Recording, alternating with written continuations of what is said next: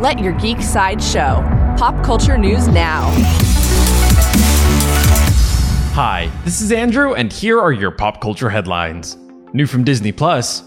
Marvel's The Falcon and the Winter Soldier has been delayed, but it's still listed as releasing in fall 2020 on Disney Plus. Despite that delay, according to The Hollywood Reporter, Marvel's WandaVision is still on track for a December 2020 release. There is no further news about Disney Plus's upcoming Marvel shows at this point.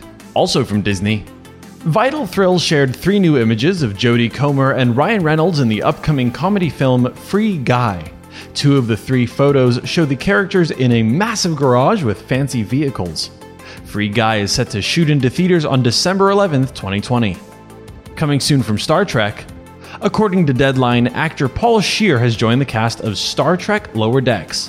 He'll play the role of Lieutenant Commander Andy Billups, the chief engineer of the Cerritos and Ensign Rutherford's direct boss. Star Trek Lower Decks will premiere on CBS All Access on August 6th.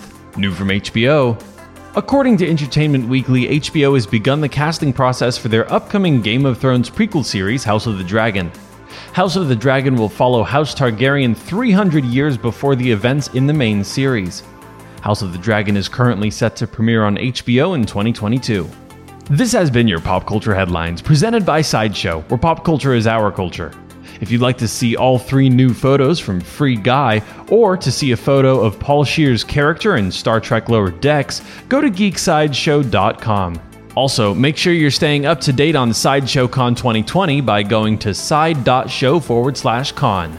Thanks for listening, and don't forget to let your geek side show.